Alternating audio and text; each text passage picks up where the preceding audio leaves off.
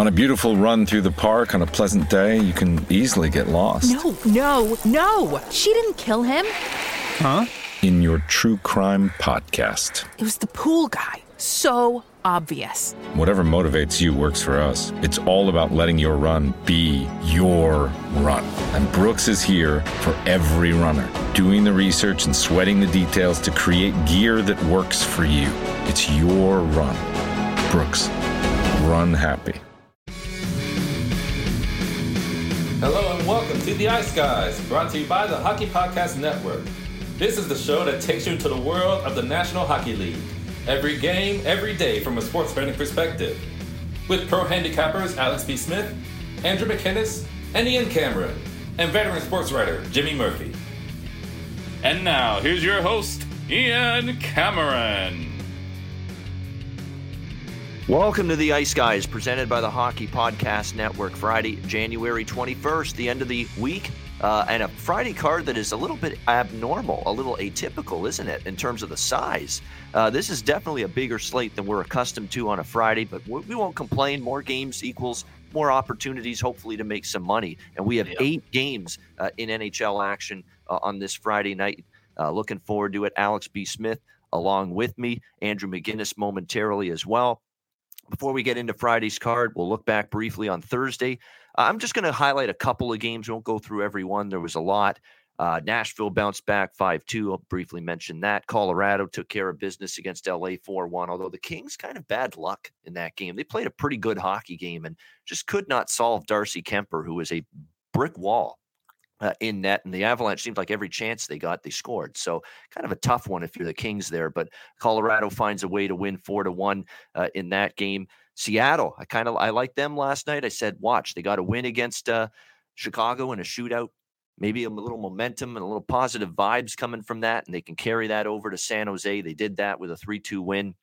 Another gutty effort from Montreal. They lose in overtime 4 3. I don't know if they're going to survive much longer, though, letting Samuel Montembeault get peppered with 50 shots on goal, though. That's now happened in back to back games. You got to shore that up in a hurry uh, if you're Montreal. But he has been terrific. He's given them a chance. Unfortunately, they fall short 4 3 last night in overtime. Columbus escapes past Philly 2 to 1 in a surprisingly dull, low event, low scoring game there between those two. Wild one with Ottawa Pittsburgh 6 4.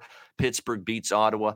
Um, look, I'm not ashamed, I'm not at all one bit pissed off or angry or say, you know what, I shouldn't have bet that when it comes to my thought process yesterday with Ottawa, first period, full game. Uh, look, they dominated the first period, and it seemed like everything Pittsburgh threw at the net went in. You know, but Ottawa just had 20 shots in the first period, and Pittsburgh was not good at all, in my opinion, in that first period, unfortunately. But they're up 3 1, so it looks like they played great. But Ottawa kind of unfortunate, and the goaltending let them down. It was not a good night for the Anton Forsberg Philip Gustavsson uh, combination uh, in net, and the game ends up flying over the total. And Pittsburgh uh, escapes with not at their best game off that long road trip. And I was worried about that spot for them, but they find a way. Good teams do that when they don't play their best, and they still get past the Ottawa Senators 6 4. Dallas in a wild one against Buffalo 5 4. Didn't start out well uh, but they definitely uh, battled back. Uh, power play was on fire last night for the Dallas Stars, got him back in the game, and eventually the win uh, 5 4. And salute to, uh, of course, uh, Jack Quinn for the Buffalo Sabres getting his first NHL goal. Kid's going to be a good player, I think, in this league. Very skilled, very talented. we'll see if he can keep it going for the Sabres. They fall to Dallas 5 4. Much needed win for Dallas. They couldn't have afforded back to back losses against two of the worst teams in the NHL.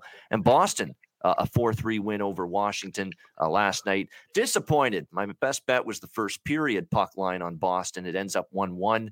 Uh, and I like the reg, and I did bet Boston in regulation too. I wish I had used that as the best bet instead, but nevertheless, good win for Boston and very, very unfortunate for them. Brad Marchand uh, laid out with a hit there, uh, unfortunately, by Hathaway uh, in that game. Garnet Hathaway hit him in a very, very vulnerable position. Uh, and now Marchand is going to be out for a period of time. And uh, unfortunate loss for the Bruins, considering how well he's been playing of late. Uh, Alex, uh, thoughts on uh, what we saw on Thursday night? Well, I mean, we got to start with, with Boston Washington. Obviously, the hits that we saw in that game, we saw Tom Wilson with a, a, a humongous hit that was actually a clean hit for once.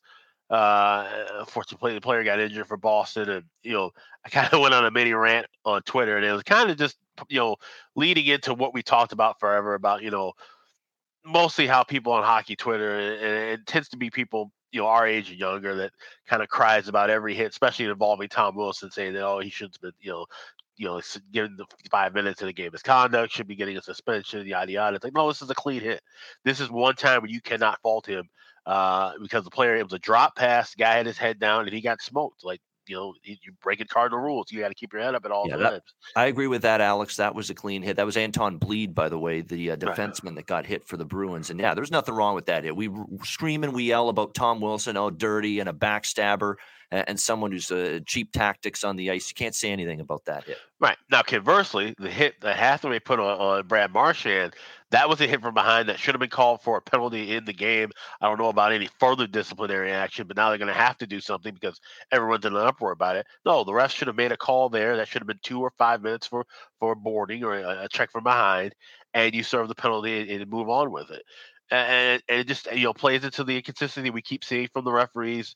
If there is a suspension, you know it's going to be now inconsistencies once again from player safety department, and uh, it's just infuriating as a fan to keep seeing these things happen over and over again. And you know, it, it, I said on another program, I said if these were flip flopped, if Hathaway had that hit early, we've been seeing that all night looped on on Sports Center, probably a top ten play and what a big hit. And if it had been Wilson that hit Marchand from behind, he'd got five in a game. We'd be talking about him possibly getting a twenty game suspension. You know, and, and it's just crazy how that that bias is is with player safety. And, and, you know, I get it. Yes, you've earned his reputation and what what have you, but like you said, you got to call it. You know how you see it. That was a clean hit respected as a clean hit. When he does hit somebody dirty, then that's when the outrage needs to be, to be shown. But for everybody that was just jumping all of a sudden, just saying, "Oh, you know, Tom Wilson's a scumbag and this and that," no, that was actually clean hit for for once in a, in a change. Definitely, it was. There's no question. Anton Blidh forward, by the way. I misspoke. He's not a defenseman. He's a forward. So, but either way, it was a clean hit. Uh, Tom Wilson with uh, that uh, hit, it was clean. And now, unfortunately, the other hit, uh, you could not, not as clean. That's for sure uh, against Marchand. And now he'll be out for a, a uh, period of time. And Boston again uh, bouncing back after just a debacle, as we mentioned on Carolina. He figured it would be a better effort, and they delivered that. Just wish they had been up after the first period; would have been even better. Uh, but I digress. Um, anything else last night you want to mention, Alex, from last night? Oh, I like, forgot to mention one. Of course, I forgot to mention it. Edmonton. How did of the all the games I skipped? I forgot to mention Edmonton. Yeah. And look, I said it on Twitter after the game.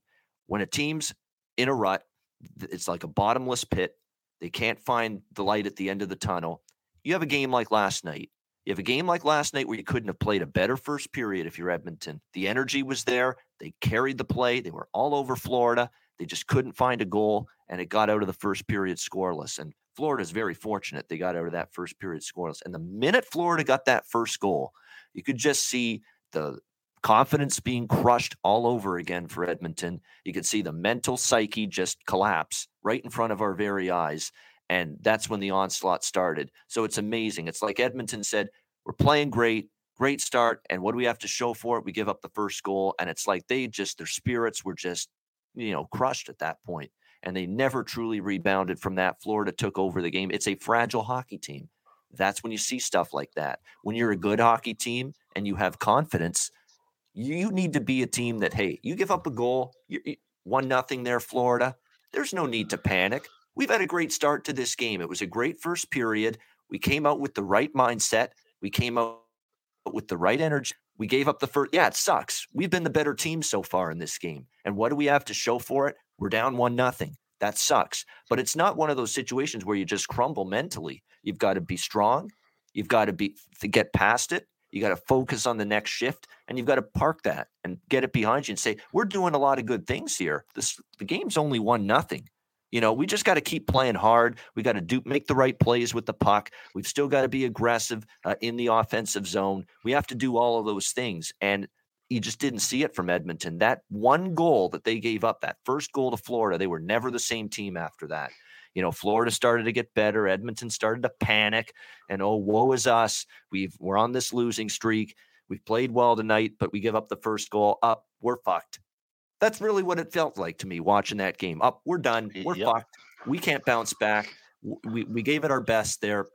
all over them in the first period, but couldn't score. Now we're down one nothing. We've lost our shot to win this game. That is a fragile bunch, confidenceless.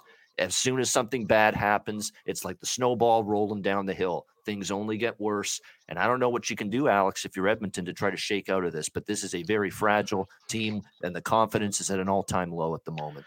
Yeah, was, that's what I was going to mention. I was going to mention that game, and, and it kind of tied in with that Kings Colorado game where two instances of where a team had a ton of shots on goal and just couldn't do anything with it. But like I said, completely different mindsets where Edmonton, they're now 4 11 and 2 since right before Thanksgiving. I mean, I think it's more than just confidence shaking. I think this is just uh, a, a, mediocre hockey team right now as well. They've got the two good stars, but they're not getting lineup you know, production like they were at the beginning of the season. The defense is shaky. We know about the, the issues with in net with the three to goalies that they have. So Yet they're kind of shaking out the way that, that I think we kind of thought what could happen.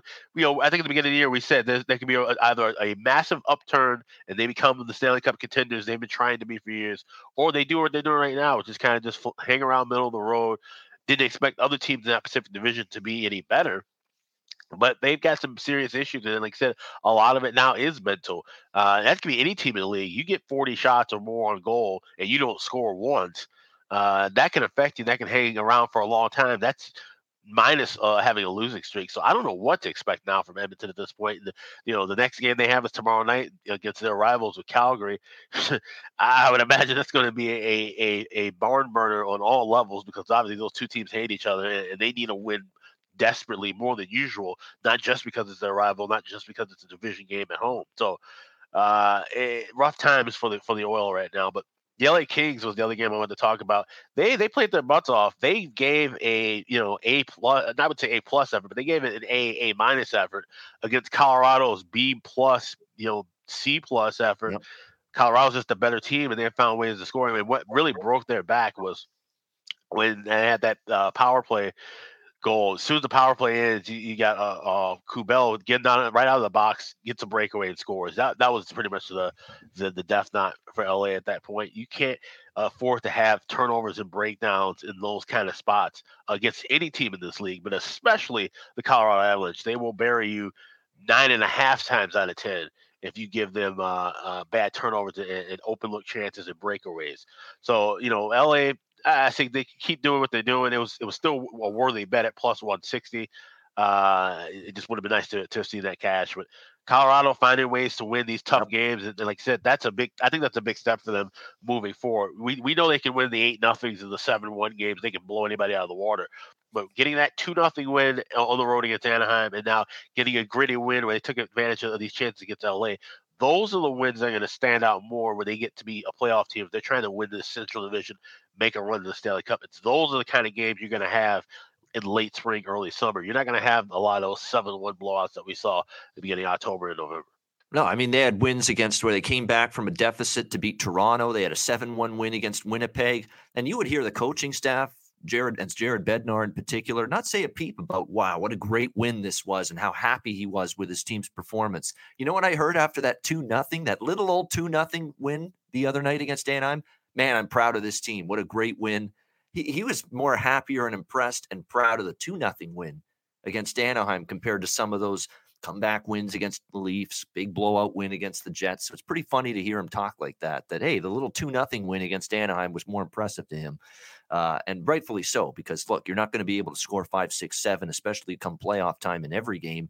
Going to have to find a way if you don't get the offense to still find a way to win those type of games like they did the last two against the Ducks and the Kings. Very unfortunate for the Kings. They played a hell of a game last night and uh, just uh, couldn't beat Darcy Kuemper. Very strong uh, in net in that game. And that's two nights in a row against Tampa and Colorado, where it's been a good effort from the Kings and maybe deserved a little bit better fate uh, in those two contests. Uh, clearly, Andrew McGinnis, who's now with us on the show, is working harder than we are because the reason why you're not seeing him on video is he's got some work to do in the background. So, uh, nevertheless, we've got Andrew with us via audio for those of you that are watching on YouTube here today with the show. Obviously, the podcast, if you're listening to it, won't matter. You'll still get to hear Andrew uh, throughout the show. Uh, Andrew, welcome in. Uh, what did you think of what we saw Thursday night? What's up, guys? Yeah, I, I definitely didn't want to miss today's episode. I'm going to be traveling back home this weekend, so I won't be around tomorrow, maybe on Sunday. Uh, but yeah, yesterday, interesting day in the NHL. Um, I'll start with my team, I guess. You know, Uh, Montembeault, a guy you know that I think a lot of people were were shitting on and, and, and ripping on and talking about his goals against average. Look, I've said it and I'll say it again. Goaltenders' stats a lot of the time depend on how good the team is. Unless you're named Carey Price or, or some really all star goaltenders, you need to have a good team around you. And so when people were starting their smack talk of the Canadiens, when they were starting it with making fun of Sam Montembeault, doesn't make any sense. Every write up and report, even from bettors, was about Montembeault being bad. He's not that bad. The defense was just horrible. Uh, so this guy stopped in like still is, to be honest. oh, of course, yeah, it's, it still is. But but but I, but I did say on the show to you that Montembeault isn't isn't the problem, you know, and everybody was giving him a hard time. So you know, tough to see that overtime loss, but happy to see that fight from them. And what did I say yesterday in the show with you guys uh, when I referenced uh, Mr. Covers, Teddy Covers? Anybody that looked at that game that, that, didn't think that the Oilers would give us a good effort, the the the bet would have been the Florida Panthers. You know, I was just happy I was able to live bet over five and a half. I was actually able to get it at a book in Canada for plus two hundred oh five wow. over five and a half live. I'm sure a ton of people jumped on some kind of live over, yeah. especially after yeah. that first period. I did get lucky though. I mean, Sam Bennett getting that goal late. I mean, the fact that that game got over five and a half was pretty lucky. But yeah. realistically, there were so many chances. And guys, uh, Chris Otto, he tweeted this out at me as well. But I don't always love seeing people kind of bring up the money puck stuff or the natural stat trick, but I couldn't believe it. You know, you guys know that the Oilers were expected to win that game in the advanced analytics. That to me is yeah. ridiculous.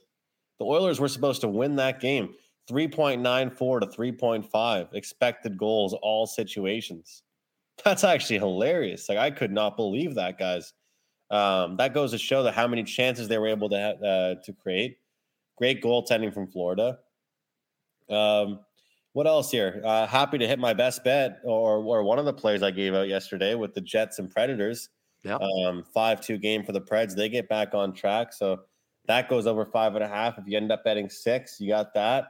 And the Avalanche, I talked about it. They had a slow game uh, a couple nights ago. Who'd they play before the Kings? I can't remember. Ducks. But yeah, the Ducks. Yeah, yeah. They, they, just barely beat them, but then they go ahead and and uh, you know get it going and cover that puck line for me with the Avalanche. So it was a pretty good night for me. I went three and one. My only loser was Dallas puck line. And uh, you know, if you had them in regulation, you better go buy a lotto because uh, what a comeback that was from them late in the game, guys. Yeah, I mean, uh, Dallas is uh, that was evidence too to me that Dallas is not a team I'm looking to back on the road again anytime yeah. soon. They're very fortunate to escape uh, out of there. It wouldn't shock me if Detroit beats them tonight. To be honest, I didn't bet that game. We'll get to that, but uh, I ain't laying anything with Dallas on the road. even again Detroit. The, the one thing about Detroit is they've been good at home this year, especially of late. So that's a dangerous game tonight. If they're life and death to beat Buffalo last night like they were, uh, Detroit better be ready uh, for this Red Wings team. They've been playing tough at home to back to back as well for Dallas. So, yeah, there's still issues with that Stars team for sure. All right, let's go to Friday. We've got, like we said, eight games, which is not typical for a Friday. So, lots of games, lots of opportunities. We start with a great matchup in the Eastern Conference here New York Rangers, Carolina Hurricanes. We've got Carolina minus 210, home favorite, six the total uh, in this one. Uh, we've got uh, the Hurricanes coming off a very, very impressive, thorough showing against the Boston Bruins, seven to one, a beat down over Boston uh, the other night on Willie O'Ree's ceremony night. Uh, just everything that went wrong for Boston uh, that night defensively, multiple breakdowns in their own end, leading to Carolina goals, uh, a seven to one onslaught in that game. Uh, it looked like a little bit of everybody got involved in the scoring. Uh, Jesperi even who's not had a great season there, but he had two goals uh, in that first period. Teravainen got on the score sheets. Seth Jarvis got a goal. Derek Stepan the veteran uh, found the back of the net. The re- recently returned Jaccob Slavin scored a power play goal. So did Andrei Svechnikov. So it was everybody contributing for the Hurricanes uh, in that one. Now they'll take on this uh, Rangers team coming off a very impressive comeback of their own. Didn't start well against Toronto Wednesday night. They come back to win six to three. Uh, in that game. So they will look to build on it here uh, in that one. Uh, Hurricanes on an impressive 11 and 3 run in their last 14 games. They've played outstanding hockey. And, uh, you know, initially, I did look at the Rangers at the plus price here and say, I'm kind of interested. But we got our guy Georgiev in net tonight for the New York Rangers. And I don't want to say they can't win with him in net, but there obviously is a difference between him and Igor Shesterkin right now. And Georgiev on his best night can be every bit as good. We've seen that from time to time from him. You know, he played well. Uh, you know, when you look at Georgiev's numbers, uh, you know, eh, he he's played well at times. You know, against the LA Kings, they lost that game, but he played well. He only gave up two goals on 38 shots. But you look at the Vegas game on that road trip, he didn't play as well uh, in that game. Five goals allowed in a 5 1 uh, loss to the Golden Knights. So that's just in his last two starts. So it goes to show you one night he's great, one night he's not so good. And you're facing a Carolina team that, again, we know offensively what they're capable of. Uh, we see what they have done since that. I think that shutout, by the way, that they suffered at home uh, against uh, Columbus kind of woke them up again because they were very, very solid, start to finish, complete game in a 4 1 win against Vancouver. And then they crushed uh, Boston uh, by a score of seven to one uh, in that game. You got a Carolina team that still for the year is averaging uh, on their home ice 3.65 goals per game. The Rangers kind of got away with one against the Leafs. They gave up a ton of great scoring chances, a lot of shots. They were not as tight defensively as they normally are, and they needed Igor Shesterkin to bail them out a little bit, especially in the third period against Toronto. You know, if they give up that kind of quality tonight on the road in Carolina with Georgiev tending the twine, I think it could be a little bit more trouble for the Rangers. I do have a bet here Carolina team total uh, over three and a half. Uh, I don't necessarily think, after what I saw from the Ranger defense the other night, that they are a team that is definitely going to be able to lock down this Carolina team, especially going to Georgiev and net. I think that's probably the best way to approach it is Carolina team total uh, over three and a half tonight in this one. Alex, any thoughts here? Rangers and Hurricanes. Yeah, I would have liked to have seen Shesterkin in, in net for the Rangers tonight, but even with Georgiev, I'm still riding with this uh, Rangers team, and this is this goes back a long, long time. If you've watched this show, if you watch anything I've been on, you know that if the Rangers and Carolina are playing, it's a really, really good chance I'm on the Rangers. Now we could throw out the three games that they had in a, the playoff series that was in the bubble of 2020. Carolina did get the sweep there, and keep in mind that was Shesterkin was supposed to be starting. It was his rookie year, but he was coming off of having that weird like minor car accident thing, and then of course with the layoff as well. He didn't get a chance to play in that, and uh, the Rangers just never had a chance in any of those three games. So when you subtract that, Rangers at 37 and 12 uh, in the last 49 regular season meetings between these two teams. That goes back a lot of ways. We're talking about a lot of personnel changes, a lot of coaching changes. It doesn't matter if it's in Raleigh or if it's in Madison Square Garden. The Rangers have just dominated this team for whatever reason. And more often than not, the Rangers were underdogs in all these spots. It seems like I'm looking back at the history. I think the, uh, the Carolina had only been favored maybe twice in the last of the 15 meetings. Uh, so the books haven't adjusted to it for whatever reason. There's no real rhyme to it especially even now. This is a great Hurricanes team. The Rangers are just as good too, but uh, it, it's a it's a uh, even matchup in my opinion when these two teams are playing at full strength. So even with no Shesterkin, I like the Rangers here in this spot. I like the the way they were able to bounce back after that uh, with that win against Toronto, getting down three one and coming back, getting those goals late. I think that gave them enough confidence to, to hang around in this game. And plus one forty, I like them to have more than a puncher's chance. I think they should get at least two points here uh, against Carolina tonight. All right, liking the uh, plus price. Um, you know, it's funny. Even though I like the team total over for Carolina at the current price, I'm I'm actually kind of with you, where I'm I'm not ready to lay minus two twenty uh, this kind of number against what's a really really good New York Ranger team. Yeah.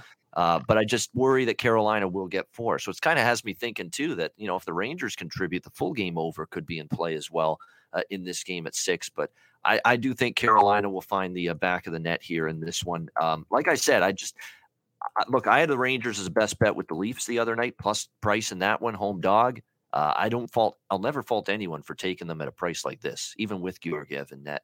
But man, they got away with so many grade A chances allowed to Toronto in that game. And Shesterkin had to be a 10 bell save king, uh, essentially, in the third period to preserve that game for the uh, Rangers. I mean, the Leafs had posts; they had just terrific chance. Tavares had a couple great chances. Matthews did, and if they're going to yield that kind of quality from a scoring chance perspective tonight to Carolina, Georgiev ain't going to make those kind of 10, not as many anyway, uh, in my opinion. So that becomes the uh, concern for me. I'm trying to look up Georgiev here in terms of the uh, past, in terms of, uh, you know, certain uh, splits that he's had against specific teams here uh, against Carolina. But off the top of my head, I don't know if this is one of the teams he's had a great deal of success against. No, it's not. Uh, 5.07 goals against lifetime uh, against the uh, Carolina Hurricanes for Georgiev. So uh, that's why I like the team total over. But again, it's kind of weird. I like the team total over, but at the price you're getting with the Rangers, I don't hate anyone or begrudge anyone for taking them at this price. Uh, Andrew, what do you think here? Rangers Hurricanes, a really good game.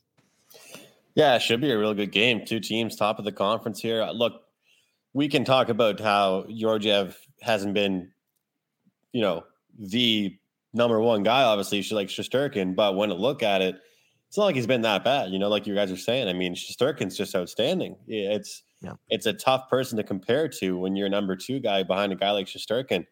You know, from the odds perspective, guys, initially I like the Rangers here. Obviously, not getting Shesterkin, it's a little bit tougher for me. But and and you guys have been in this industry for a long time, so you guys correct me if I'm wrong here. But that fat and sassy term does it apply here for the Carolina Hurricanes? after scoring back to back, you know, huge amounts and only allowing one goal the last two games. I know it's only two games here, but it seems like Rangers have been through hell and back the last couple days here, last week or two. They find a way to win. They go on the road, they win some games, they get home, they lose the first period, they come back. It just seems like this team is battle tested. Uh, maybe Carolina is ready to get on a roll. I'm happy I cashed uh, a shockingly underdog ticket with Carolina against Boston, but the only way I'd play this game is the Rangers. I, am not so sure I'm going to get there with it, but that's the only way I'd look here.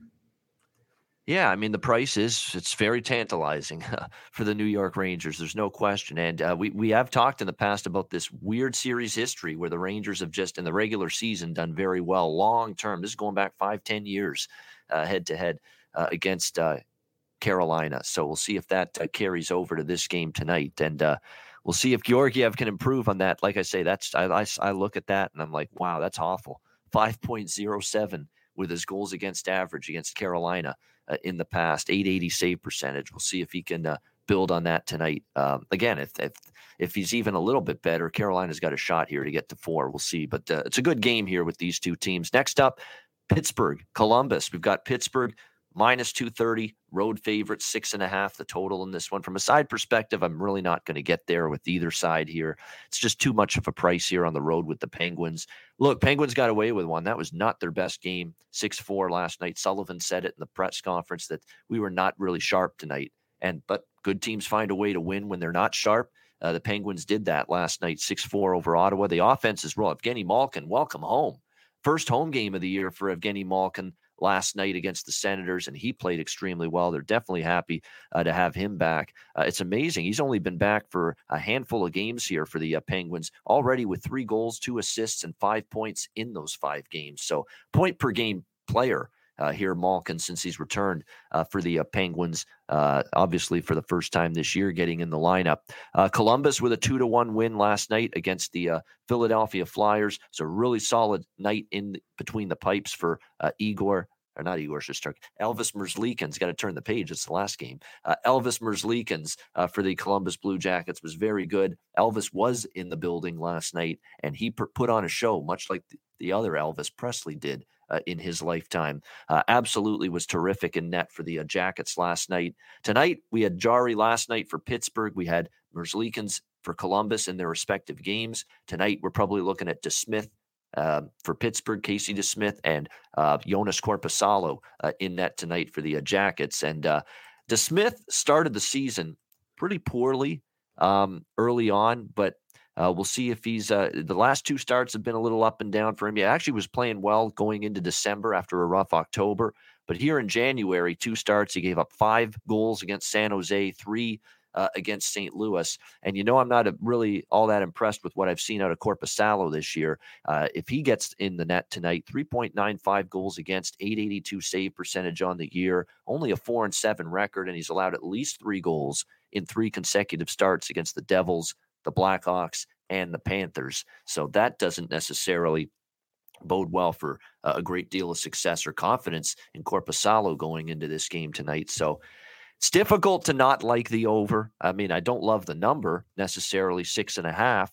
Uh, but you look at uh, two of the last three meetings have gone over. We've seen a 7 2 Pittsburgh win, a 5 2 Pittsburgh win. The last meeting, though, was 1 nothing uh, for Pittsburgh in overtime. So don't love it. It'll be a small bet, if anything.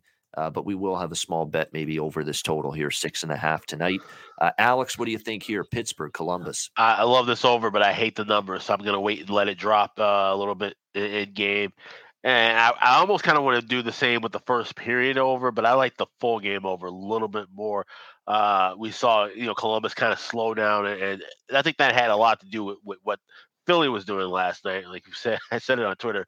Philly has gone full Mike Yeo right now, and so that explains why there was no offense in that game whatsoever, really, from either side. But this is uh, two teams that don't like each other, and like I said, they always play pretty spirited against one another. So I think we will see goals, especially with both teams scheduled to have their backups in net. So uh, grab the over, but wait a few minutes, get that six, uh, you know, at, a, a, better number and, and hopefully a better price too. Hopefully, you don't have a goal scored too early to wreck those plans. If I'm Mike Sullivan, I'm a little concerned about a couple of things. And you'd think, come on, Ian, stop being so friggin', you know, we want a team to be perfect. You know, what are you complaining about? What are you bitching about? They're eight and two in the last 10 games. They've played well. I don't like the way their team defense is trending, you know, the last few weeks. I mean, that 8 5 game against San Jose early in the month, I mean, they had a huge lead and nearly blew it. Uh, 5 3 against St. Louis. That was a higher scoring affair uh, in that one. They gave up six goals in an onslaught to the Kings on the road trip. That wasn't very pretty. Uh, they collapsed uh, against Dallas on that road trip as well, two nothing lead, and they lost three two. You know they started poorly defensively against Vegas. Fortunately, rallied to beat them, and then last night against Ottawa, you know, if not for Jarry and missed opportunities for the Senators, 20 shots on goal, you allow that many shots in the first period, you're not ready to play good team defense. Simple as that. So there are concerns about the way this Penguins team is trending defensively. They were such a good defensive team early in the year. They had really committed.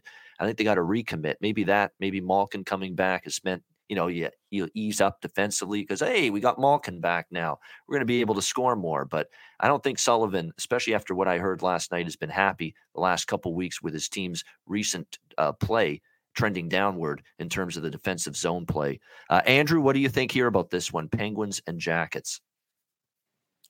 Yeah, it's not really one that I have a huge opinion on just because, well, number one, I've told you guys Columbus games have been one that I've stayed away far from. Uh, and yesterday, you heard what I, you know, my lean on that show was the team total for Columbus, and we saw what happened. You know, um, that team just, I, I don't want to give any my energy to, I don't want to give any my handicapping energy. I don't want to give any of my money to games that team's involved in. Everybody, here's one thing I'll say about this game. How many times have you heard people say it's a flat spot for Pittsburgh this year and they go out and play well? You know, oh, it's a flat spot it's a letdown spot. It's a cliche spot. No, it's not. You know, this team is good. They've got great vets. They've got a good leadership core. Their defensemen have played well.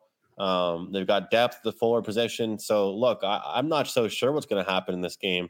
I'm going to stay away, but uh, I would look towards the first period over if I was playing it. That's kind of the lean that I'll give in this game here on that one. And it you was know, nice it- that first period over yesterday. Ottawa, Pittsburgh. I told you guys – I didn't mind that juice because it, you know, juice only only matters if you lose. right.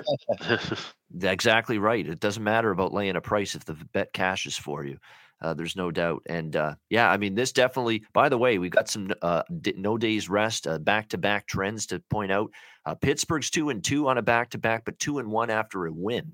So it kind of shows you, yeah, they don't necessarily have these letdowns and flat spots back to back after a good performance. And more importantly, from a total standpoint, combined this year, the Penguins and the Jackets on a back to back are six and one to the over uh, this year. Three and one for Pittsburgh, three and oh uh, for Columbus uh, in the uh, second night of back to back games to the over. So obviously, we've got that for both teams tonight. And uh, betting markets have noticed because this was six, the total, and now it's six and a half, and the juice is climbing on that. So uh, definitely people looking at maybe some goals being scored here tonight in this matchup. Uh, Arizona uh, Coyotes, New York Islanders. We've got the Islanders minus 260, home favorites, five and a half the total, uh, shaded to the under. You know, Andrew just mentioned in the last game, not really having all that much interest in betting Columbus games right now. That's where I'm getting to the point at with Arizona right now because I don't want to take them to win games because I still don't fully trust them to win games, even though they're starting to win games. But at the same point in time, I'm, I'm not really rushing to fade them at these kind of astronomical prices that you're uh, asking the New York Islanders to be laying uh, in a game like this. And when you look at Arizona, yeah, are they getting outchanced? Yeah, in a lot of games they are. Are they getting outplayed for durations of their games? Yes, absolutely. I mean, they got dominated by New Jersey, but their goaltending from Vejmelka has been more good than bad lately, actually more great than bad lately. And they've capitalized on some of their scoring chances. And guys like Clayton Keller are, are really starting to light the lamp for them uh, offensively. Uh, they're getting some uh, timely uh, depth scoring starting to step up. Lawson Crouse has all of a sudden uh, stepped up offensively in recent games as well for the uh, Coyotes. So you know it's been impressive now, three and two in their last five games, uh, including a shootout loss to Colorado where they were right in that game, and, and that's been the mantra for Arizona. They have been basically right in every single game lately.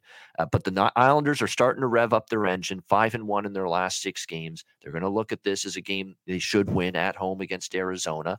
But Arizona's been hanging around, hanging around uh, in these games. So don't really need to go into much more detail than that. Sidewise, I'm out. Total wise, I'm out. Don't really have much on this game. Not really much interest getting involved with the Coyotes and the Islanders. Alex, what do you think? Yeah, I agree. There's better spots on the board today. If I had to play anything, I'd probably take a look at the first period over here at even money. Uh, obviously, one of the worst teams overall as far as first period totals, uh, at least overs, has been the New York Islanders. But they're five and five in their last ten and uh, going up against the Arizona team that you know it, it just depends on how, what mood they're in. You know, can they get their offense rolling early, or the defense not going to show up in the first period? That's kind of dictates you know how that number cashes in for them. So maybe we see a couple of goals here, but uh, like I said, there's other spots on the board, so I'm just going to stay away from it altogether. All right. Yeah. Nothing wrong with that. Kind of feels like it's uh, that kind of game. Arizona's tricky right now. You not always want to totally trust them to win, but at the same time, they're starting to find ways to win and they're competitive in a lot of their games lately for as bad as they've been uh, much of the season. Again, if you want that plus one and a half on the puck line on Arizona, it's minus 115. Uh, that might be something to look at because, again, we've seen Arizona uh, being competitive lately. Andrew, any thoughts here? Arizona, New York Islanders. I mean, I'd like to go against Arizona at some point, but like you said, who wants to right now and who wants to lay a price against them? The only thing I'd say is that don't do this with like every play you're making, but find the dance partner and make a two teamer with the Islanders. That's what I'd recommend to do. You know, I think the regulation wouldn't even be a good value. Find a team you like to win tonight. Use that as a dance partner and, and grab the Islanders in a two team parlay. That's that's very simplistic. That's what I'd recommend.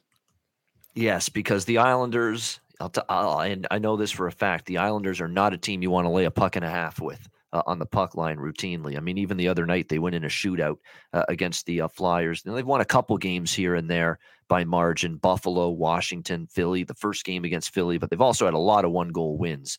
You know, during this uh, stretch, the New Jersey game, the Edmonton game. I mean, it's just a team that plays tight, close games for the most part. So, yeah, to Andrew's point, if you like the Islanders, maybe the money line parlay uh, option with some other team might be the best way to go. Dallas, Detroit, we've got uh, even money here, both sides, five and a half the total uh, in this game. Uh, I'm, you know, Dallas is in a tricky situation here just because it's back to back on the road, a very and they expend a lot of energy last night coming back from a, a, early deficit against the buffalo sabres rally past them five to four uh, in that game all of a sudden here's another team where defensively they've got to tighten things up uh, they gave up that seven spot to the florida panthers last week um, and then after that, they gave up five to Montreal uh, in a loss at home. And then again, if not for that rally, they gave up four goals to the uh, Buffalo Sabres. So uh, definitely some concerns about what we've seen. Uh, from the Dallas Stars. Very interesting that Braden Holtby uh, will be in net here. Uh, he was definitely shaky last night against Buffalo, four goals allowed in that game, yet on a back to back, going to Braden Holtby here. Very interesting here for the Dallas Stars. Um, and when I look at their situation uh, going into this game, goaltending wise, I don't see anything in terms of Jake Oettinger's not Jake Oettinger not being available here uh, for the Dallas Stars tonight uh, in this game. This is just simply coach's decision that we're going to put Holtby in there for a second straight night. I know Oettinger's kind of had his moments where he's kind of fought the puck lately, but boy, all of a sudden you're not going to give him a start here. It's kind of surprising to me, and I think it's troublesome you know, Holtby's had a lot of games under his belt. He's a little bit older now. You can ask him after, you know, a big workload last night, now having to uh, end up playing. Yeah, he did get pulled in his last two starts, Rich. Good point. I know he's not played as well lately, Oettinger. Maybe they're losing some faith in the young kid. He's going through, you know, mental block. Sometimes you get that as a young goalie. But boy, I mean, putting in Holtby here in a back to back, I think it's a little dubious uh, here if you're Dallas doing that. I could only take Detroit here. The one thing about the Red Wings is this team is, you know, been competitive. They played their best hockey at home. You know, they, uh, it's Buffalo, but they shut out Buffalo four nothing at home. They beat San Jose six to two uh, at home. They beat New Jersey five two at home. They've struggled with some of the better teams at home. Those are the teams they've lost to at home: Winnipeg, Boston, Washington. Dallas is too flighty on the road. You know, you would think Dallas is the better team here, no doubt. But five and thirteen on the road, life and death to beat Buffalo last night, coming from behind win, back to back for them on the road. I don't trust the Stars. Period. I don't. And Holtby in net for a second straight night. I don't trust the Stars. I'm not betting the game. But man, I've got a strong lean at the very least to Detroit here. It's the only way I would go at an even money price in this one. Alex, any thoughts here? Stars, Red Wings. Yeah, this is a stay away game for me too. It's interesting you mentioned, you know, you're running Braden Holtby, you know, a back to back starts, kind of an older guy, you know, seen him have his inconsistencies. Jake Oettinger, arguably the better of the two goalies, but hasn't been playing well right now. If only this team had had I don't know, a third goalie that they could have called on at some point in time in the season. Well, they did, Anton Khudobin. He's now no longer with them. So kind of unfortunate for them. I guess they got to roll with the two they've got. Uh, you know, mix and match a little bit, but uh, it shouldn't be that much of an issue against this Detroit team.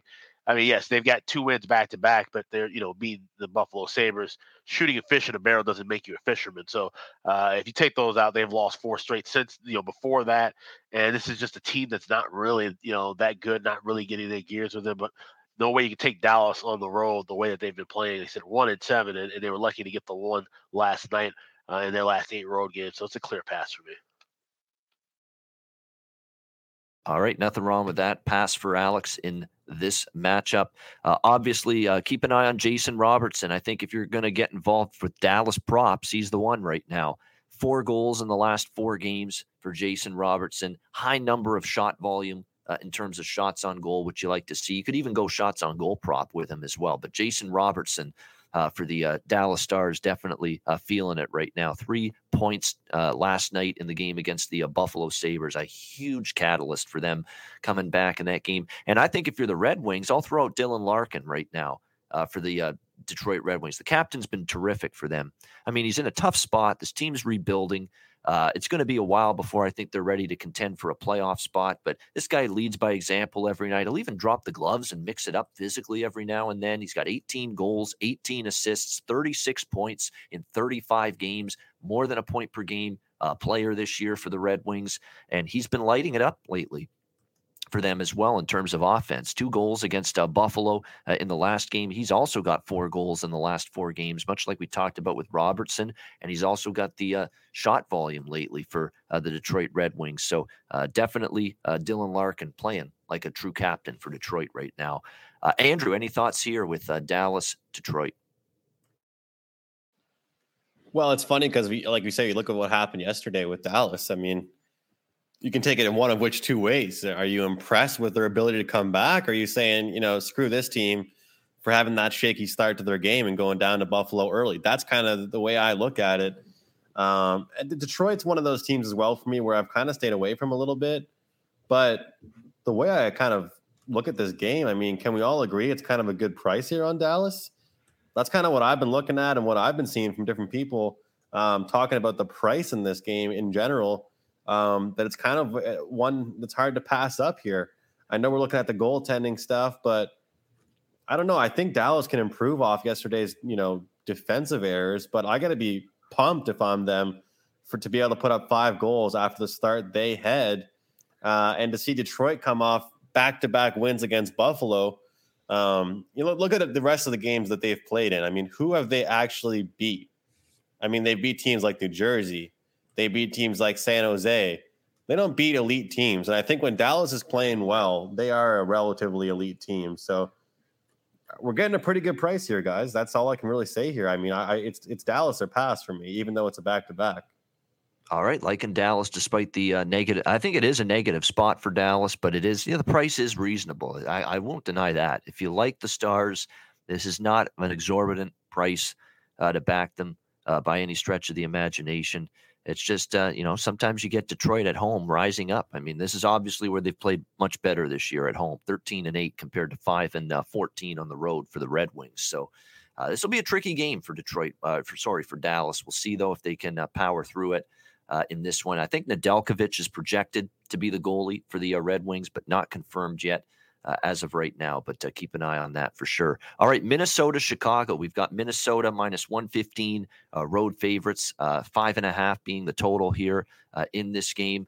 Uh, this is an interesting one that, you know, we saw Minnesota open up around minus 140.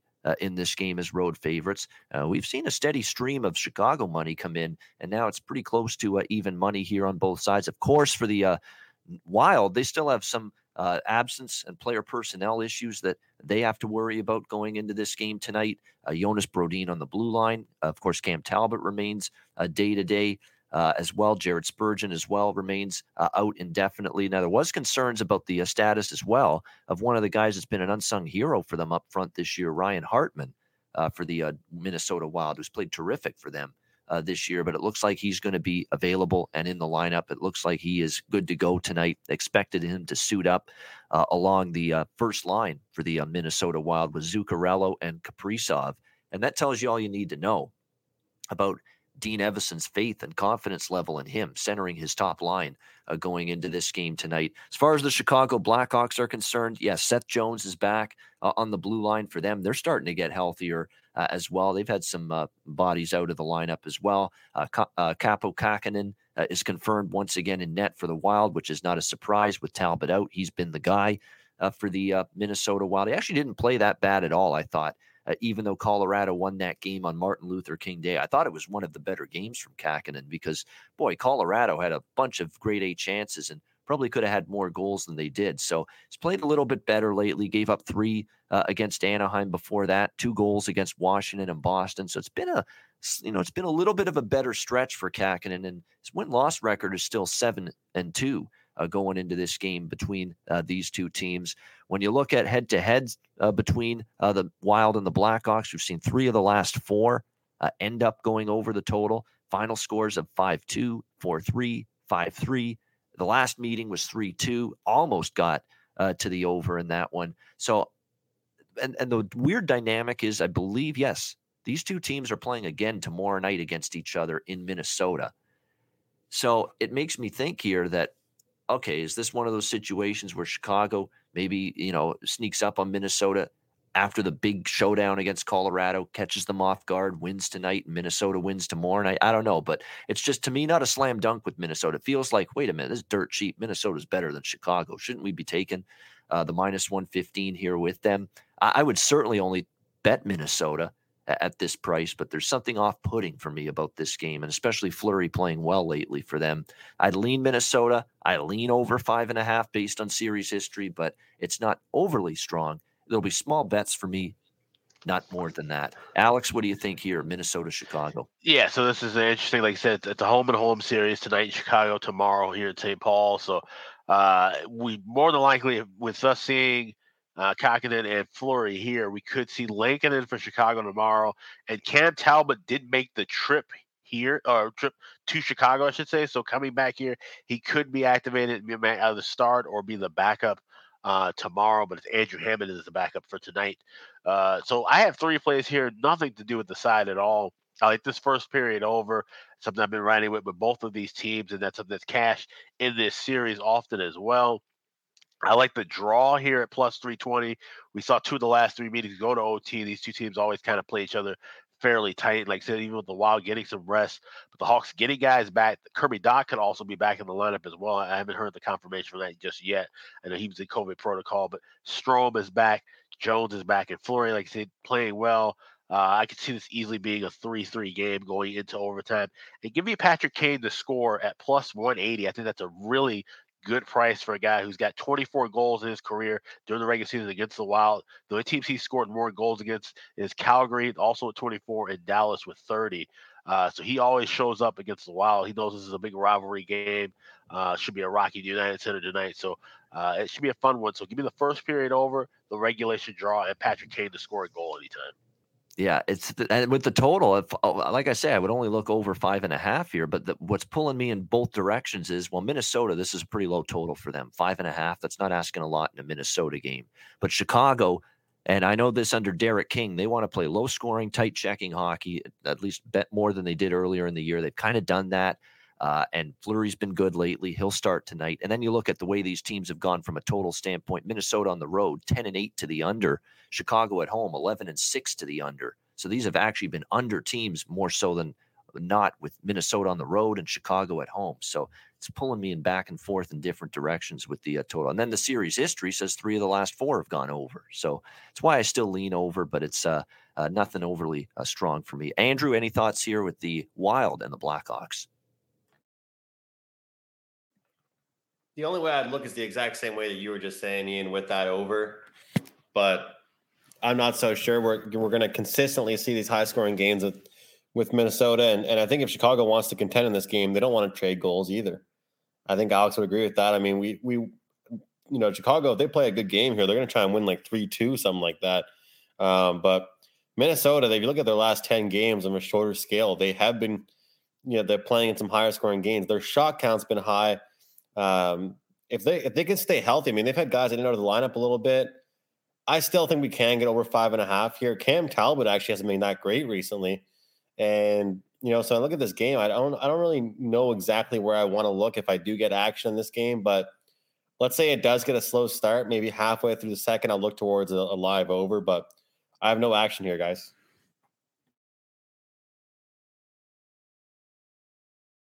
I oh, think yeah. I might dabble in a few props. Uh, now, this the concern is this game might be lower scoring, um, but when I look at it from a Minnesota perspective, I'm not going to say to anybody, you know, don't bet Kaprizov to score, especially now. He's rolling. He's got 12 points in the last six games for the Minnesota Wild. He's been points props make sense for him. For goal scoring props for Minnesota too, Fiala's a consideration. He's scored in back to back games.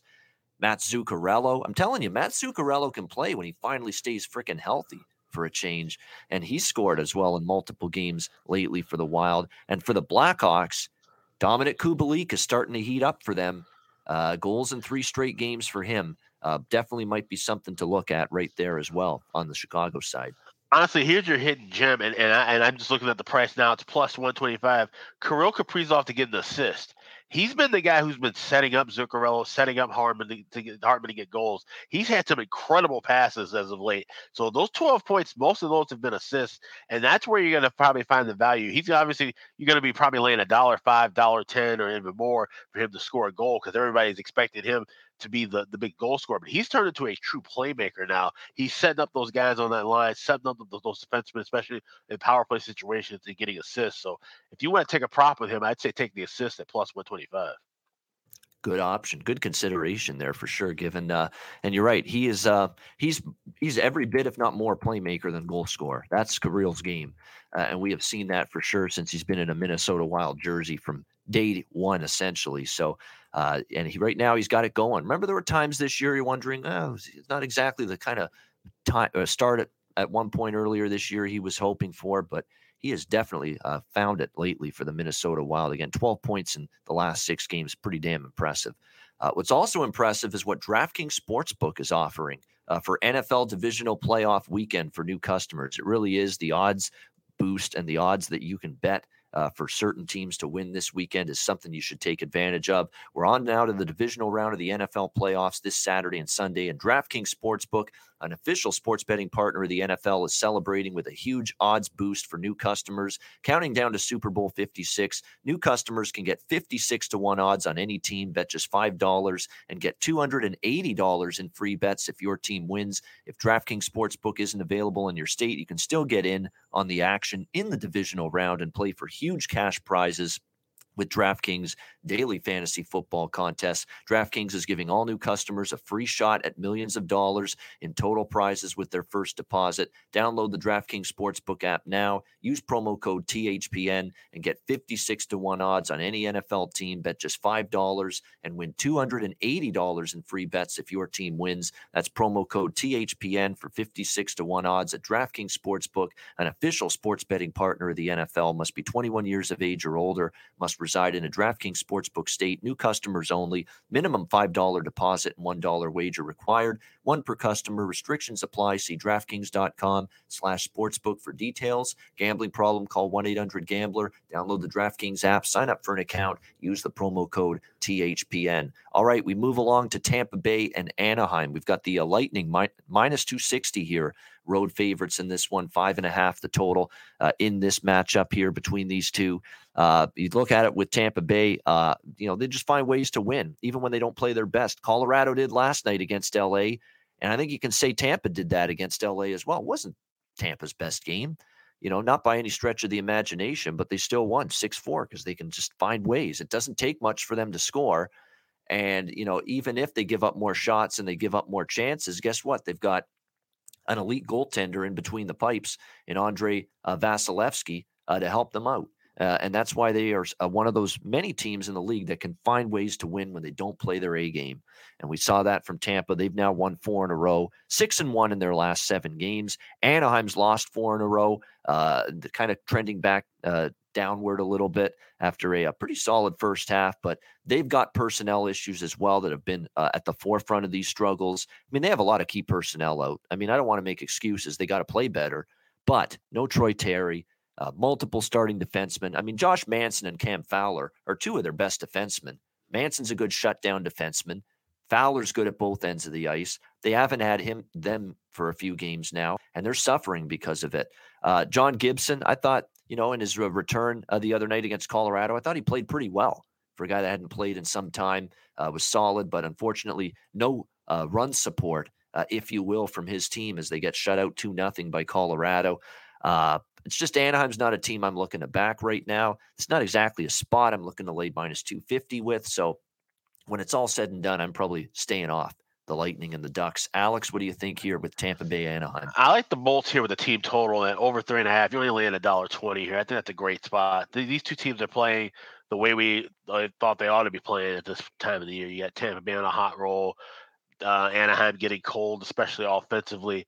Uh, he said they're having personnel issues, but even with that, it just feels like it's it's a clear mismatch we don't need Tampa Bay. Like I said, not trying to lay any, any price here, even regulation to win the game. But if they win, chances are they're going to score at least more than three. So give me the over three and a half minus a dollar twenty with the uh, Tampa team total. All right, Tampa Bay Lightning team total over three and a half. Jarek makes a great point in the chat. Minnesota, lots of games in a short period of time. Yeah, how about February for a bunch of these teams? And by the way, the schedules just came out for February for every NHL team. You look at all so many teams there are ton most teams have 12 14 15 games in the month of february. Like they're in a situation with multiple back-to-backs you know basically playing every other day for the majority of the month with just one day off between games for the most part. This is going to be some grueling taxing schedules that these teams have to deal with and unfortunately the majority of teams have to deal with it. There's not yep. going to be as many situations where, oh, this one team's really, really rested and the other teams had to play a lot. No, they're all in pretty much in the, the same kettle of fish here, essentially. They're all going to be just playing a shit ton of hockey in February in a very short period of time. Yeah, absolutely. And I, I mean, I, am one. I'm pleased to see it because, like I said, I, I was a firm proponent of uh, you know, the league not taking a stoppage. And now that they've got everything situated, going to have a, a, little bit longer of an all star break, which is very, very nice. And now, like I said, they're going to come back and play these grueling schedules. But the thing is with these teams, that the teams that had to deal with COVID issues, that the reason why we have all these games to be made up, their depth has kind of been tested enough to where maybe they could get through these stretches. Teams like like Ottawa, teams like Boston, for example, they've had to deal with uh, Vegas as well. They've had to had so many personnel guys, so many guys come up from the AHL where they can mix and match guys. They can give some guys some rest and rely on people in these back-to-back stretches, in these long stretches that they'll have, uh, you know, throughout the second half of the season. So it's going to make for some really interesting betting options and, and some interesting situations. I'm I'm looking forward to the second half of the season.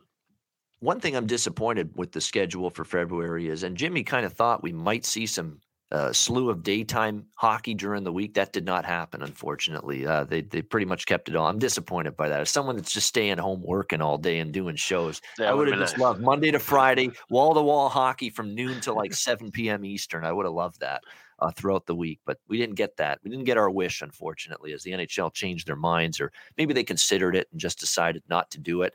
Uh, through the week, the games will primarily be all at night, just like they always are, Monday to Friday.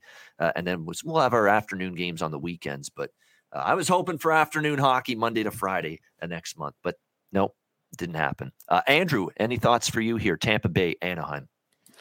Uh, well, it's important to mention. I mean, uh, during this little losing skid for the Ducks, the opposition has hit the puck line every time, and during this little winning streak for Tampa, they've hit their puck line every time. So I think Tampa Bay continues to roll. They've they've proved to us in countless different spots they can win low scoring and high scoring games recently.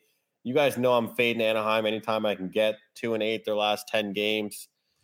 You know that game against Colorado, like I said earlier. I mean, they keep them within two goals and they still lose that game. That just can't be done. So uh, Tampa Bay is an absolute wagon right now. They're rolling, and I, I'm not I'm not going to expect Anaheim to solve Vasilevskiy. So if I'm playing, I'm taking the puck line here. To me, this just feels like a spot I want to stay away from. Um, so I might end up doing that. But if I was playing this game, that's where I'd look Tampa on the puck line. Yeah, I mean, this is just impressive. I mean, what Tampa's doing, and it's not like Tampa's fully uh, at full strength right now.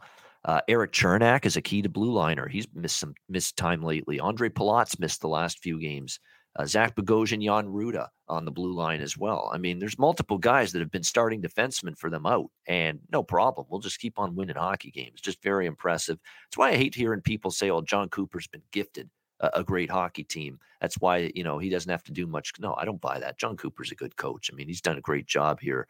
I know he's got lots to work with, but look, even in times like this, where he's got missing pieces left and right, and he's had to deal with that the last couple of years. He still keeps this team on the winning trajectory, and I think you have to give him a lot of, uh, you know, give him his props for it. Jon Cooper is a great coach. Uh, I know he's got had a great team the last few years, but that guy knows how to coach. That's why he's coaching can or uh, at the uh, Olympic was going to coach Canada, I should say, had uh, the NHL gone, but uh, nevertheless, uh, that's why.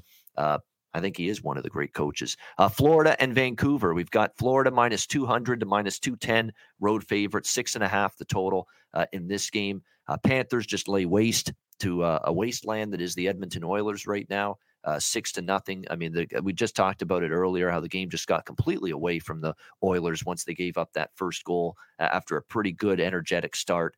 Uh, Florida now second of back to back here on the road as they wrap up this three game Western Canadian swing. Uh, they go to Seattle to face the uh, Kraken uh, after that. And then they actually go to Winnipeg after that. So there's still some road games coming up here for the uh, Florida Panthers. They bounce back from that 5 1 loss to Calgary, where they just caught Calgary at the bad time.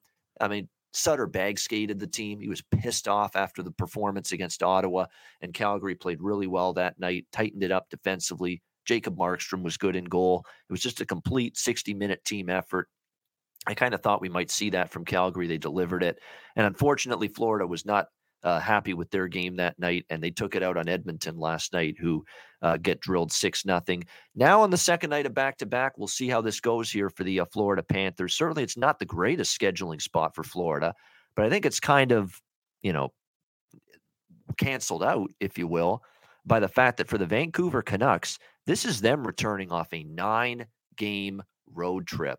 They have been on the road for a long period of time. The Vancouver Canucks have been on the road since before Christmas. Now, I know they've had, you know, a pause in between from December 16th to 29th, but even if you take out the pause, they've been on the road for eight straight since December 29th through Anaheim, LA, Seattle, then to the East Coast to play Florida, Tampa, Carolina, grueling games against great teams, Washington, Nashville uh, a couple nights ago, and now they're back home. This is not a Vancouver spot, not by any stretch of the imagination. So this is one of those games where if minus 200, it seems like, man, that price with this Canucks team that still has a very good record overall since Bruce Boudreau's taken over is something to look at.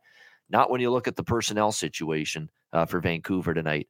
No Thatcher Demko COVID protocol. No Conor Garland uh, COVID protocol. No Bo, Bo Horvat, the captain still on COVID protocol. JT Miller, uh, COVID protocol for them. Jaro Halak's uh, on IR right now. And with Demko out, that means they're turning to uh, taxi squad goalie supreme Spencer Martin tonight uh, for the uh, Vancouver Canucks. So this is a really, really tricky situation. Hello, Spencer Martin. How are you today? Are you good? Now try to shut down one of the best scoring, highest potent offensive teams in the NHL uh, tonight. are you still well? Hello. Yeah, I'm sure if you ask him that, he's probably not feeling uh, as well right now. I mean, what an assignment. I mean, he's got to go in Yeah. there and face this uh, Florida Panthers team here. Um, look, I mean, we'll have to see how he goes here. He has not appeared in an NHL game since 2016 17. He's 26 years old. He's not a spring young chicken or anything like that. You know, he's been around the block. He has been good in the AHL with the Abbotsford squad this year 2.24 goals against average, 921 save percentage. But still, you're going from the AHL to the NHL for the first time. Oh, and you got to play this Florida team that's been scoring for fun for the better part of the last two weeks. Uh, so it's not an easy game for him to deal with. Uh, Vancouver on the other side, eh, I think with this being a back to back, they're going to give Spencer Knight uh, the shot in net tonight for the Panthers after Bobrovsky was very strong uh, in that shutout win last night. It's not been a great season for uh, Knight. You can say sophomore slump potentially, but there's no doubt he's kind of fought the puck this year 3.51 goals against, 891 save percentage. He gave up five goals in that loss to the Calgary Flames uh, earlier this week. So it, it's tough to really trust him. Total six and a half, and um, uh, it's over a pass for me. And I, did bet this over the total. I think it's difficult to ignore uh, in this game that. Uh, you know, Vancouver, I think offensive, I think they know they got to score goals tonight. And I think Bruce Boudreau knows it. We can't really trust the blue line. We can't really trust the depleted blue line. This young, not young kid, but this inexperienced NHL goalie, Spencer Martin, to ask him to shut down this Florida team that's been getting five, six goals, or even sometimes more uh, with regularity in recent games. I think the Canucks realize that if we're going to win games, we got to make sure our offense is in gear tonight. So could end up being some fireworks tonight. I would certainly look over six and a half, if anything, here with the Panthers and the Canucks. Uh, Alex, what do you think here? Florida, Vancouver. Yeah, this is actually a spot that I've, I've, I don't think I've actually ever played this to be honest, but I've heard people mention in the chat before, and uh, it's the only thing that makes sense of value is the race to three goals. I take Florida laying a dollar thirty because if you team total, you're looking at laying as high as a dollar seventy five. I saw at one shop. Uh, obviously, with the total six and a half, you'd be mostly relying on Florida. Like you said, that could be you know uh, advantageous. It's a battle of the Spencers. Like you said, Spencer Knight's not playing as well. We don't know what the hell we're going to get from Spencer Martin, to be honest. So uh, I'm just going to stay with with backing Florida in some type of way, and it'll be the race to three goals minus a dollar thirty.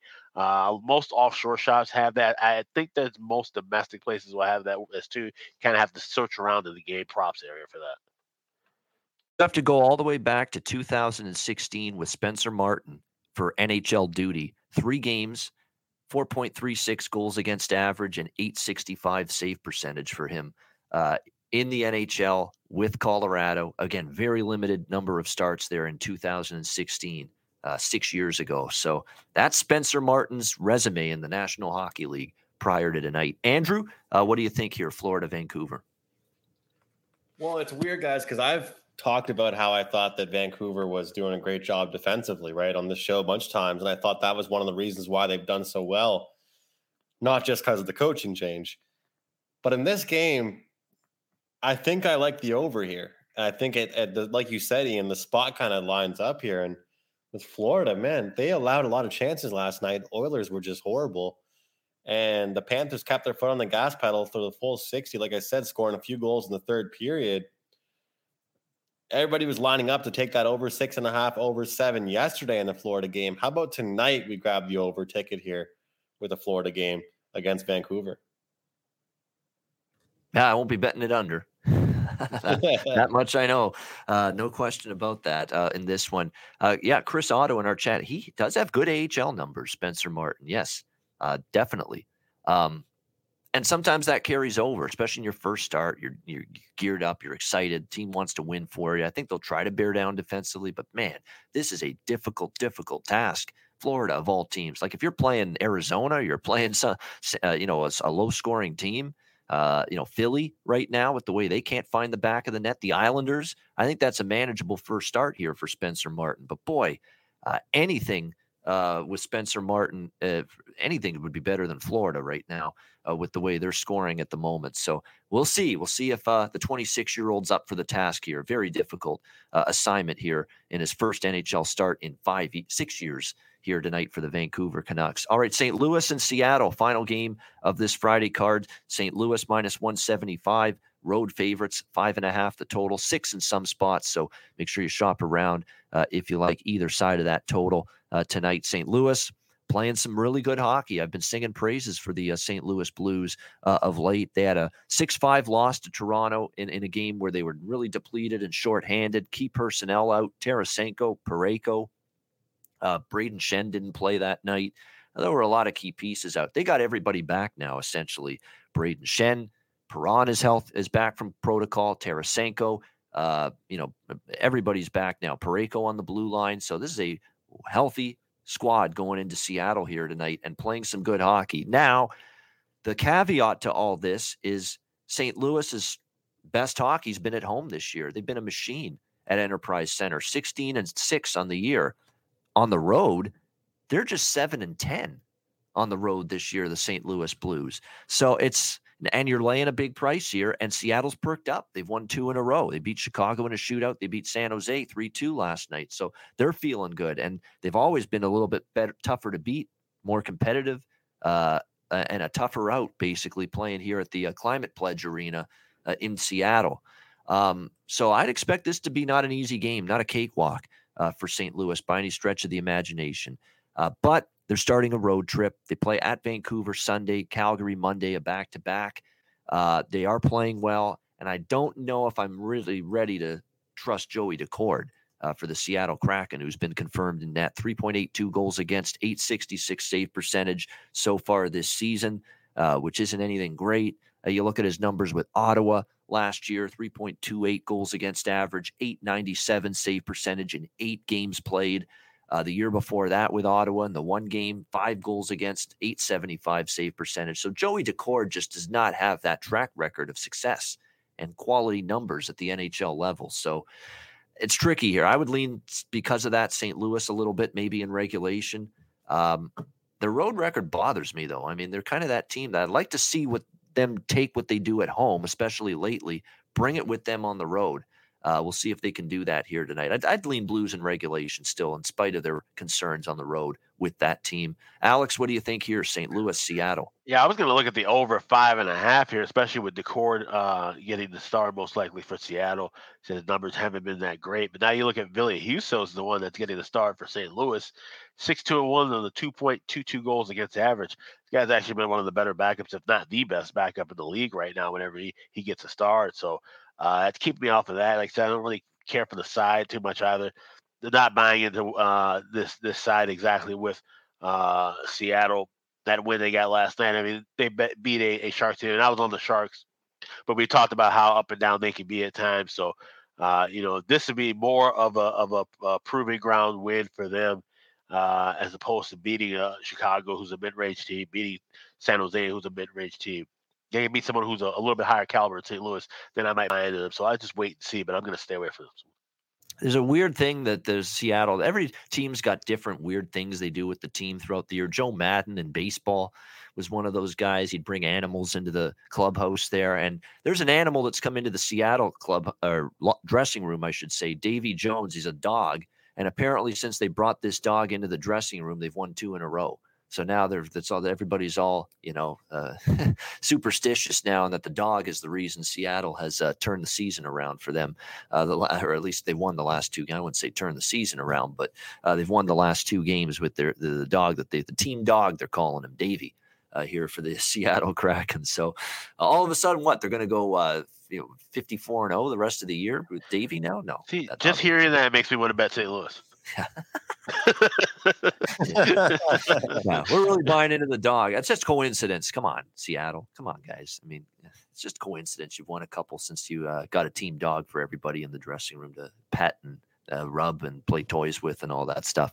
Uh, anyway, Andrew, uh, Blues and Kraken. Yeah, I don't even know what to say. I want to make a joke about that, but I don't even know what to say about that. That's just like we all love dogs. I have one. You have one, Andrew. But yeah, I mean, come on. The dog's not the reason you win a hockey game. yeah, definitely. Uh, I, I, like St. Louis in regulation here, guys. I see two wins that Seattle uh, was able to get uh, in a row, and obviously not against great competition. Um, they they don't really beat the elite teams. Like they beat teams that are like middle of the pack or teams that can kind of show up every now and then. And I think, and and Alex, I think you'd agree with me here. Chicago has been that team that can one night Patrick Kane go top corner and they look elite, and the next night, what the hell is going on? Yep, You know what I mean? Like, so I'm not even dissing Chicago. I'm just saying like they haven't been able to beat the best of the best yet. And St. Louis, they're at full health right now. I don't know, guys. With with Daccord and nets, um, the regulation I got was minus 110. That's already popped up to like 125, 130. So I just Seattle's a better team at home than road. I understand that, but I think I think uh, St. Louis comes in here. They're six and two since the break. Their goal differential is really good, and their expected goals is actually way higher than what they've been able to produce. That's what's scary. Their expected goals are way higher than what they've even already done. So uh, I, I like St. Louis in regulation here. All right, St. Louis in regulation, which uh, is up to about minus 125, minus 130 right now. It would be the way I would bet it too uh, in this one. And if I get involved, I still might, but uh, definitely, I just have. Cons- uh, I want to see St. Louis. I think they're good enough to do it. I mean, they're better than Seattle. Go on the road, start this road trip strong, beat a team you should beat. You're playing well at home. Bring it with you on the road. We'll see if they can do that tonight. I think they're fully capable of it. All right, next uh no, next up is nothing. We're done. The card is done. Uh eight games. We've gotten through them all here on this uh, Friday slate. Great stuff with Alex and Andrew. Uh Andrew, this, you know what? We, I'm a nice guy. You know, I'm kind of the ringleader of the Ice Guys uh, in terms of, you know, I'm trying to organize who's on the show every day. Andrew, I'm going to be a nice boss we're, I'm giving you the weekend off, Andrew. I know you're traveling this weekend. I know you can't join us Saturday. Sunday, I'm usually, you know, either solo or maybe Alex once in a while joins me. So you got the weekend off, Andrew. Enjoy it. Sounds good. I will be enjoying it. There you go. Absolutely. I'm going to really enjoy it Saturday night. So that way you won't, you won't get a hungover me on Sunday. Yeah, I can't imagine why you, you know, it was Saturday night wouldn't be a big sports party night and a few booze, uh, drinks, and all that with NFL playoffs and a huge NHL. I'm, I'm driving two hours to go party this weekend. I know. Uh, it's yeah. So enjoy it, uh, Andrew. Absolutely. We'll see you back definitely on Monday uh, for a new week here on the Ice Guys. We want to remind you too before we get to best bets because I'm going to make sure I mention this every day. The bet casts are on the way. Uh, after Super Bowl weekend, we're going to do one every week. Honestly, probably on a Tuesday or Thursday. Most weeks, the bigger cards will pick either a Tuesday or Thursday, one day each week. Following Super Bowl weekend for Ice Guys Betcast, it'll be us four uh, me, Alex, Andrew, and Jimmy. It'll be our Ice Guys viewers and listeners and fans invited to join us on the Betcast and watch the games, bet the games with us. Bring your favorite pint of beer or your favorite libation or beverage or whatever you want on the Betcast with us. We always drink when we're on the uh, Betcast live. We're looking forward to it after Super Bowl weekend. I'll put the uh, good word out to some of our former hockey player special guests we've had on in the past as well to join us. Uh, looking forward to having them on the show as well from time to time. So it's going to be an exciting and fun time, as it always is, on an Ice Guys Betcast. And that is coming your way following Super Bowl weekend right here on the Ice Guys YouTube channel. All right, best bets to wrap up this Friday card. Alex, we'll start with you. What do you like for best bet? You know what? Give me a player prop. Give me Patrick Kane to score a goal tonight at home against the Minnesota Wild. That's a plus 180. Uh, see, it's a plus 175s as well. He says he's got 24 career goals uh, against the Minnesota Wild, and he's a guy who's finally gotten his scoring touch back. He'd been kind of cold for a while, but I expect him to light the lamp at the United Center tonight. So give me PK to score uh, is my best bet. There we go. Goal scorer prop. Best bet for uh, Alex B. Smith. Uh, Andrew, best bet. Give me the Rangers. No Shesterkin. I don't care. Wow. good plus price. Um, I, I've picked my spots with dogs this year. I think I'm kind of a short favorite player or uh, a regulation type guy lately, but I think the Rangers show up here and, and they've been battling. And I don't know. Maybe they maybe they run out of gas. Who knows? But for what I saw after that first the first period against the Leafs, that was their tired moment. And then they snapped right out of that. I don't know if they had a few Red Bulls, Jaeger bombs in their locker room, but hey, they got it going. So uh, I'm riding with this, this. This price just shouldn't be it. I mean, I think back to Yanni the Greek, what he always preaches. You're betting the price. You're betting the number right here. And, and the Hurricanes, I don't care if they win 4 1 tonight. I would never bet that price with them tonight. Yeah, I mean it's a still a very good Rangers team. Um, you know, it's never easy to win in Carolina. And obviously, it's not Shesterkin in net, but you're right. I, it does feel like that's a price that's hard to resist. New York Rangers plus 180, even plus 190 in some spots here. Uh, best bet, big underdog, uh, best bet for Andrew uh, McGinnis tonight in this one. Uh, my best bet for this uh, Friday card, uh, I'm going to end up going with Florida Vancouver over six and a half minus 120. I just feel that tonight it's just, I think the Panthers find it offensively. You're going to see them tired on a back to back on the road. You're going to see Vancouver very tired. Nine straight road games, eight straight since the Christmas break, going from the West Coast to the East Coast to the Midwest when they wrapped it up in Nashville in the Central Time Zone, and now back home with a depleted defense, depleted forward group. So you got communication errors all over the ice potentially defensively tonight with a lot of different players in different positions, and Spencer Martin in net. I think it adds up to goals. Panthers Canucks over six and a half, minus 120 uh, for my best bet. That'll wrap up this edition of the Ice Guys. Thanks to everyone in the chat for joining us live on YouTube. Hit the like button uh, on the way out if you haven't already. We appreciate it. A reminder the Ice Guys is live seven days a week, Monday to Friday, 2 p.m. Eastern, Saturday and Sunday, noon Eastern. If you can't watch the show live, download the Ice Guys podcast in audio form on all major podcast platforms Google Podcasts, Apple Podcasts, Spotify, Stitcher, and iHeartRadio. Download the Ice Guys podcast when you can't watch the show live. We have 11 NHL games coming up on Saturday, and we are looking forward to breaking those down for you tomorrow, noon Eastern. Uh, make sure you join us for that. For Alex B. Smith and Andrew McGinnis, I'm Ian Cameron. Have a great Friday night. Enjoy the games and good luck. And we will talk to you again tomorrow on Saturday for another edition of the Ice Guys presented by the Hockey Podcast Network.